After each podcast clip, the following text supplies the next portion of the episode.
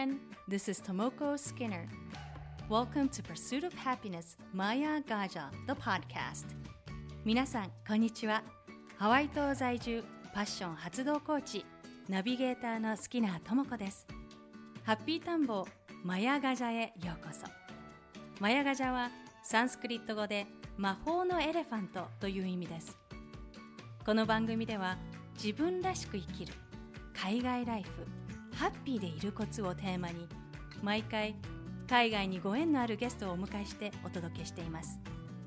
やりたいことが実現できるように魔法のエレファントがあなたの背中をちょっと押してくれるそんな番組であったら嬉しいです。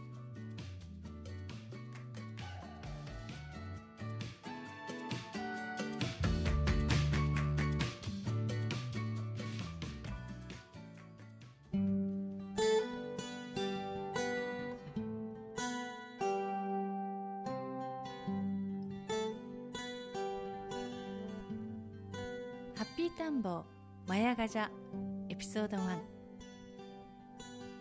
今回のゲストはアメリカ・ワシントン州のシアトルのそば職人シェフの相馬睦子さんです。相馬さんはもともとは栃木県出身で高校生の時に食に興味を持ったのをきっかけにアメリカに留学。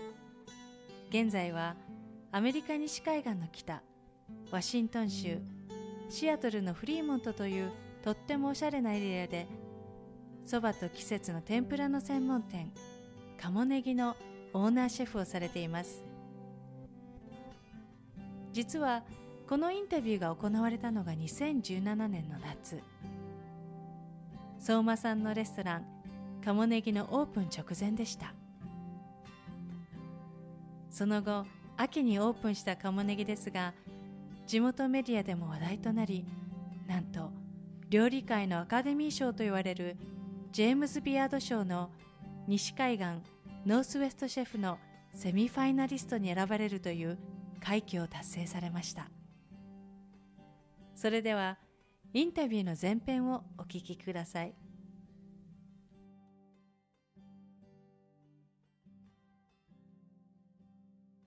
じゃあ早速あの今回のゲストシアトル在住のシェフそば職人の相馬睦子さんです。どうぞよろしくお願いします。よろしくお願いします相馬さんはシアトルアメリカ在住14年ぐらいになるんですかね。そうです。最初あのロサンゼルスの方に1年いたんですけどほぼ14年シアトルですシアトル。はい。こうアメリカに来たきっかけって何ですか？もともと私は高校終わった後大学でアメリカに渡ったんですけど高校の時にあの料理に目覚めてでたまたまその時2000 2001年だったんですけど日本で結構無国籍料理とか多国籍料理とかあの俗に言うフュージョン料理が流行ったので、うんうんはい、なんかその中心地のあのアメリカに行ってみたいなと思って。なるほど、はい。ですね、最初ロサンゼルスの方は大学でやっぱビザの関係があるので学生として来てでちょっと勉強して全然あの一般教養を勉強したんですけどやっぱり料理したいなって気持ちが強かったのでそこからの転入して料理学校に行こうと思ったんですけどちょっとロサンゼルスの方なんだろうシーズンがないっていうかあの四季がなくて毎回毎回暑くてちょっと嫌になっちゃったんで四季があるシアトルがいいなと思って来ました。あそうなんですね、はい、ロサンゼルスはもう快晴でこう空が広くっていつも常夏って感じ。いつも常夏ですね。なんかそれ好きって人もいるんですけどなんか晴れてると外に遊びに行かなきゃ悪いかなみたいな感じでいつも外に遊びに行って疲れちゃうんでなるほど。雨の日は、ね、家の中でのんびりワインでも飲んでた方が、はい、正確に合うので。でシアトルは公式があって、はい、それが肌に合ったって感じたまたまその時コーヒーブームとあとイチローブームでシアトルが暑かったのでちょっと試しに行ってみようと思ってすごく気に入りました。そうですか。でこちらの料理学校に入られて、はい、それからこう卒業後にスペインレストランとか、はい、フレンチレストランとか和食とかでシェフの経験を積まれた。そうです。どうでしたか？こうアメリカでこうアメリカ人のこう料理人の方たちと一緒に働くっていうのは。すごく刺激的でした。まあ、日本のキッチンも私高校の時のアルバイトでしか経験ないんですけど、なんだろう。キッチンの道具の名前も違うんであのお玉って英語でなんていうの？みたいな小さいことから、そうですよね。はい、そうですよね。でこっちはもちろん日本だと菜箸使いますけどこっちだとなんていうんですか？トング。トングあのバーベキューの時の使うやつ。あれ,、はい。あれで料理するんですよね。こうやっぱり女性の料理人ってこう少ないですかね。日本より多いんじゃないですかね。多分今3割くらいは女性なのかなアメリカは、そうですか。はい、なんかこう料理人だとこうなんかこう厨房の中ってすごく厳しくってなんかこう、ガッツがないとやっていけないっていう感じなんです。結構そういうイメージ持たれる方多いんですけど意外意外とみんなフレンドリーで結うんなんて言うんだろう高校生同士がふざけ合ってるような感じの時もあるしもちろん厳しい時もあるんですけど楽しくまあそれは楽しくやってるはい、部活みたいな感じですね。なるほどなるほど、そうですか。でこうじゃあこちらで料理学校出て、はい。レストランでも働きで最終的にはシェフとしてはい、はいやられてなんかアメリカに来てこの大変だったことって何ですか？それはキッチンの中でキッチンのこともあと外のことも。一番言葉ですね。私英語苦手なので、なるほど。言葉がこう伝えたいことがこう出ないっていう。はい、あと特にキッチン内だとあの伝達がすごく早いのでなんかこれこれこれって言われたらこれこれこれってですぐ理解しないと特に営業中はなる慣れるまでは、はなるほど。それを聞き取っい、て、ででまた答えるの。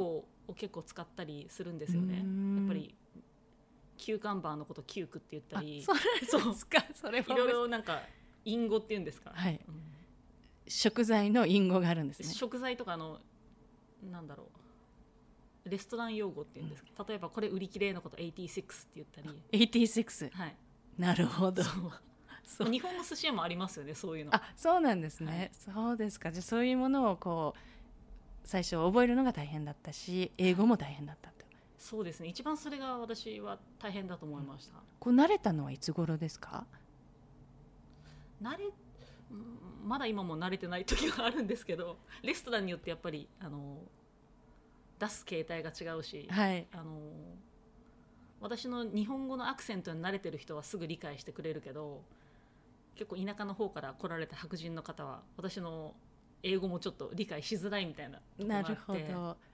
そうですね。でこう相馬さんあの2013年にえっとそば手打ちそばのお店とガストロパブの、まあ、オーナーシェフやられてましたけどその時もやっぱりこうスタッフは日本人の方が多かったですか？いや日本人の人半分もいなかったですね。多分一人キッチン内は人私の他にもう一人いただけです。じゃああとはやっぱりその英語で指示を出して、はい。その時にこうやっぱり苦労したことは言葉ですか？そうですね。それキッチンスタッフよりもフロアのスタッフに対してお客さんにやっぱり説明しなきゃいけないのでなんかそば湯とは何っていうのを。それをこう相馬さんがスタッフに説明してスタッフがお客様に説明する、はい。で店が忙しくなっちゃうとなんか説明がおろそかになっちゃって、はい。お客さんがなんかよくわわけがわからないままそば食べる前にそば湯もう入れちゃったりとか。ぶっかけ丼みたいな、あのつけ汁のやつをざるそばの上にドシャーってかけちゃったか。けちゃって、まあ、そういうこう難しいですよね。日本では当たり前のことをこうお客様がこうアメリカ人だったり外国の方だったりするとこう説明しないとはい、伝わらないですよね。そういい意味ですなんかお客さんを教育していかないといけないのでこうアメリカでこう料理人をやっててあのこう一番いいことって何ですか？料理人の地位って、まあ、日本でもだんだん高くなりつつあると思うんですけど結構あのリスペクトしてくれてあの、まあ、どこ全世界そうですよね多分あの美味しかったですありがとうあなたの料理素晴らしかったですかってやっぱりちゃんと感謝されることはすごくいいなと思います。で結構あのまた相馬さんこう地元の雑誌とかでもこうなんでしょう雑誌に追っかけられてるっていうあれじゃないんですけどこう取り記事が取り上げられるようになってそれを見てくる方もたくさん今多いと思うんですけども、はい、ありがたいですね。うん。なんかこうなんでしょう。ちょっとした芸能人みたいな感じですよね。ないですけど多分そばやってる人が他にいなかったのとあと女性だったことと思うんですけどアメリカ人って大きいナイフが好きなんですよね。はい。結構あのそば包丁をそばをあの切ってる姿とかあとそば包丁自体アメリカ人からするとおおみたいな感じで。これなんだっていう感じで、そうなんですね。ああいう切る切り切ることってないじゃないですか、はい。あのトントントントントンって。相馬さんはこうフフレンチスペインなどやってでそば職人になられたきっかけっていうのはそもそも何だったんですか？はい。えっと、しばらくフランあフランス料理で勉強した後に、まあ、リーマンショックとかもあったんですけどちょっとあのレストランがちょっと暇になる時代になるなと思っていい機会なので東京でちょっと修行してみたいなっていう気持ちが湧いたんですよ、うん。私東京で働いたことなかったのでちょっとそれも今まで夢だったので,、はい。で旦那を説得してで東京に渡りました。夫婦で。でその時にあのワインの勉強とかいろいろ自分でしてたのでシェフっていうか料理人として厨房に入るよりはあのソムリエって形でやった方がサービスとか学べていいかなと思って。でごご主人は日本の方ですか？うちの主人はハーフなんですけどあの日本人と白人なのかな多分。でも日本語全然喋れないので。あじゃあシアトルで出会ってシアトルで結婚されて。そうですそうです。じゃあこっちでもう生まれも育ちもアメリカ。そうですなるほど。で今まで私が外人だったのでこっちでうちの旦那にもあの外人の大変さをちょっと分かってほしいなと思って 東京であの外人をしてもらいまあした、そうですか。はい、どれぐらいの期間ですかそれは？結局8ヶ月くらい東京にいてで結局なんか仕事がうまく見つからなくてでシアトルで違う仕事のオファーがあったのであの旦那の方だけ先にシアトルに戻ってはい、で私はもうちょっと自分がしたいことをしてから帰るねって言ったんですけどうん、その後にそばに出会った。その前にまだその時はワインにどっぷり使ってて、はい。あのーソムリエみたいなことをしてたんですけどある時山梨にワイナリー見学に行ったんですよ。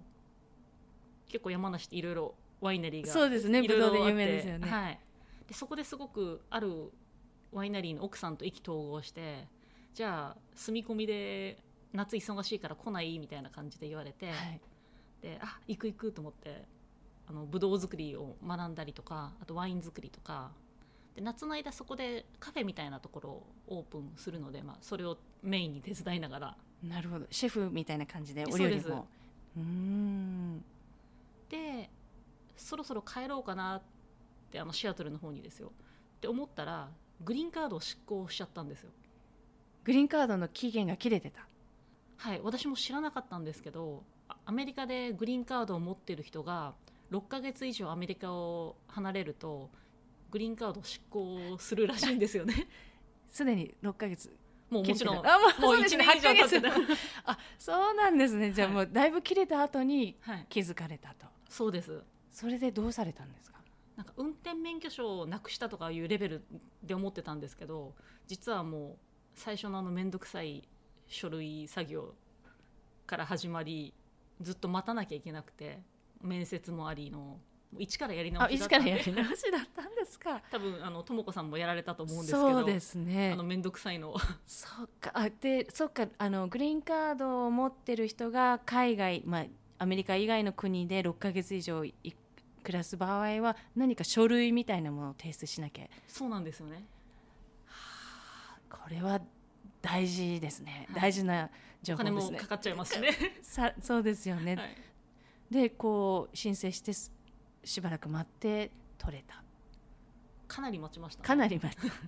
でその間、まあ、ずっと日本にいられそうです。あのでワイナリーの方が夏の間の忙しい時だけだったのでその後グリーンカードを待ちながら何か日本でできないことはって考えた時にあそうだそばをやろうと思ったんですよ。小さい時から私そばそばが、うん。あの手打ちそばいつも振る舞ってくれてたのでなんかアメリカに来て生まれて初めてそばの乾麺を食べて衝撃的であのまずさに。まずさに。あそうですか。やっぱりじゃあ生麺でこう手打ちそばで育ってるとやっぱ全然違いますよね。全然違いますよね。はい。そうですよね。そうですか。じゃああのおばあ様がもう自宅でそばを普通に手打ちでそうです。売ってらっしゃるんですか？父方の実家が農家だったのでちゃんとそばも作っててでも本当に一から手打ちで,、本当ですね、はい、で月に1回くらいあのそのおばあちゃんの家に行ってたのでそしたら大体おばあちゃんのそばと天ぷらっていう感じでいいですね。山菜とか取ってきてくれて、うわーそうですか。それでこうその時のことを思い出してそばっていうふうに。はい、もしなんか打てるようになったらアメリカで食べたい時にそば打てたらいいなっていう軽い気持ちだったんですけど、うん。でうちの祖母ってあの若い時に事故で片腕がないんですよね。だからそば打つんですけどすごくユニークなテクニックで普通の人の打ち方とは全く違うやり方なので。そうですよね。片腕でそば打つって全く想像ができないんですけど。もうこね方ももう全部ユニークな絶対真似できないそうですか、はなので東京にあるあのそば学校なんか寮がついてるとこで1ヶ月くらいできたらいいなと思ってそれでそばを習いました。結構なんか寿司学校とかそば学校とかあの寮ついてるとこ多いんですよねやっぱり。地方から来る方が多いので。大体そういう学校っていうのはこう期間はどのくらいなんですか？こう1ヶ月から3ヶ月くらいが多いんじゃないですかきっと。で住み込みだからもう集中でっていう感じですか？はい。うーん。でそこに通われて。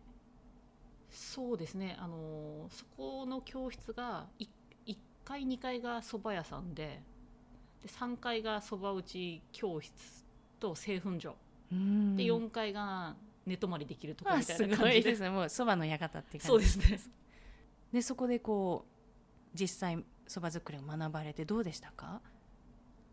すごくあのためになりました。なんか全然知らないことだらけだったのでなんで手打ちそばがあの大切なのか？き機械打ちと違ってあの一個一個のあの作業の重要さ。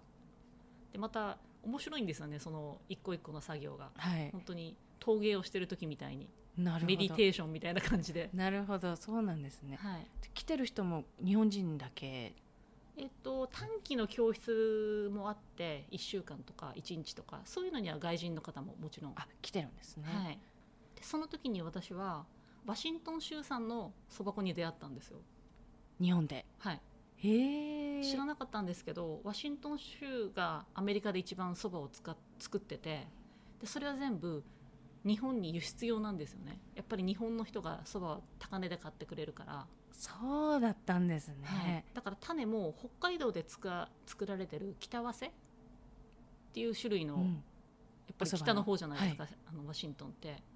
を作っててで美味しいんですよすごく、うーん。ちょっとピーナッツの香りがするなんかナッティーなはい。感じで、あ産地によってまたこう違うんですねお蕎麦の。そう味がですうーね、ん。産地によってもだし種によってもだし、はい。あなるほど。で東京でなのにワシントン産のそばに出会ったっていうなんかすごく縁をか感じますねなんかこう、はい。ね嘘みたいな。でその時に軽い気持ちであこれシアトルで蕎麦屋さんやったらいいじゃんみたいに思ってあのだんだんちょっと夢を膨らませていったんですけどでも相変わらずそその蕎麦学校を卒業してもグリーンカードは降りず でなんかちょっとやることもないし行くとこもないんでそこにあのちょっと止めてもらいながら製粉を手伝ったりとかちょっとその体験教室手伝ったりとかしてました。なるあの相馬さんあのその山梨のなんでしょうワイナリーでもそうですしここでもそうだしなんでしょうこうこう仲良くなるこう才能っていうかこう気に入られるこうオーナーだったりとかそういう人に気に入られる才能ってお持ちですね。いやいやそんなことないですよ。ななんです？私自身なんかそんなフレンドリーな方じゃないんで。でも結構あのこう意気投合してっていう感じ。何でも私あの好きなことには入っちゃう方なので同じ好きな人にはもうマニア友達みたいになマるんで。ニアとま そうなんですね。はい、であじゃあよしよし来い来いって感じではいはい。仲良くなるんですね。そうですね、そうですか。はい、でそばをそのそば学校で学びながらこう寝食ともにしてはい、で運よくか運悪くかそのそば学校であの同門の方なんですけどこれ言っていいのかなあの七味唐辛子からアヘンを作った人がいてすごいあの普通皆さんが使ってる七味唐辛子って細かく砕かれてるので植えても何も生えてこないんですけど、はい高級七味唐辛子とか粒々のやつはあの植えると生えてくるんですよねこれ言っちゃって他にも試す方いらっしゃるかもしれないですよね。そうですね。自己責任で。結構簡単に育つらしいんで。そうなんですか。でもその高級な七味唐辛子を手に入れるのがまたまあでもインコの餌とかでもできるらしいあですよ、そうなんですはい。ね、余計な情報ですね。なるほど。そのお友達があの同門の方が。が軽井沢にすごく立派なお店を持ってる方ででちょっと営業できないっていう形になってしまってで私のそのそばの先生がじゃあ軽井沢夏は儲かるからみんなで、まあ、修行も兼ねてひとあのひと夏限りの蕎麦屋をやろうって言ってで軽井沢でひと夏あの修行させていただきました。あじゃあその同門の方はつかお捕まっちゃったって感じですかね、でその方のレストランをひと夏の間にそうですそうです。借りてそうですか。それはまたこい。い経験にう、なりました。ですよね、でそこで実際こう出されてどうでしたか？こう感触としてこれいけるなってシアトルでも。そうですね。やっぱりい忙しい蕎麦屋さんを経験するの、うん。するチャンスってなかなかなかったと思うので結構町場の蕎麦屋さんって暇なイメージがあると思うんですけど、はい。まあ、実際そうそういう時のが多いんですよ。なるほど。軽井沢のその土日の忙しいのを体験できたのはすごくあの経験が宝になりました、はい、そうですか。でそこでい1か月ぐらいですか？夏やられて？いや 3, あ3ヶ月もうちょっとされた。はい。でその後に晴れてグリーンカードは届いてシアトルに戻ることは？えっとそれ終わってはいなかったんです、うん。8月の終わりぐらいにグリーンカードが来てでまだちょっと忙しかったんですけどあの先生たちに「ごめんなさい」って言って「もう帰ります」って言ってで帰ったんです。帰シアトルに。合計じゃあ2年ぐらい日本にいたことになるん2ですか？年半くらいですかね。で、まあ、最初の8か月はご主人も一緒で、はい。まあ、遠距離でっていう。そうですね。3年近かったと思います。たまたまあの2011年の津波の時も重なっはいたので、あのグリーンカードがさらに遅れて。そうですか、はじゃあご主人はまあ一人でシアトルでこう相馬さんのことを。首長く。でもまあグリーンカードでないからしょうがないじゃんみたいな。すよはいそうですよね。ちょっと理由がなかなかめったにない理由ですもんね。でグリーンカード申請中ってアメリカに出入りできないじゃないですか。番号が変わっちゃうから。そうです。か、シアトルのそば職人でシェフの相馬睦子さんにご登場いただきました。次回後編では無事にグリーンカードが取れてシアトルに戻った後のお話についてお伺いします。Thank you so much for listening to Maya Gaja The Pursuit of Happiness. 今回のインタビューの詳細は番組ウェブサイト www.mayagaja.com をご覧ください。iTunes もしくはお使いのアプリでこの番組の購読ボタンを押していただくと自動的に番組が配信されます。それでは次回までアローハ。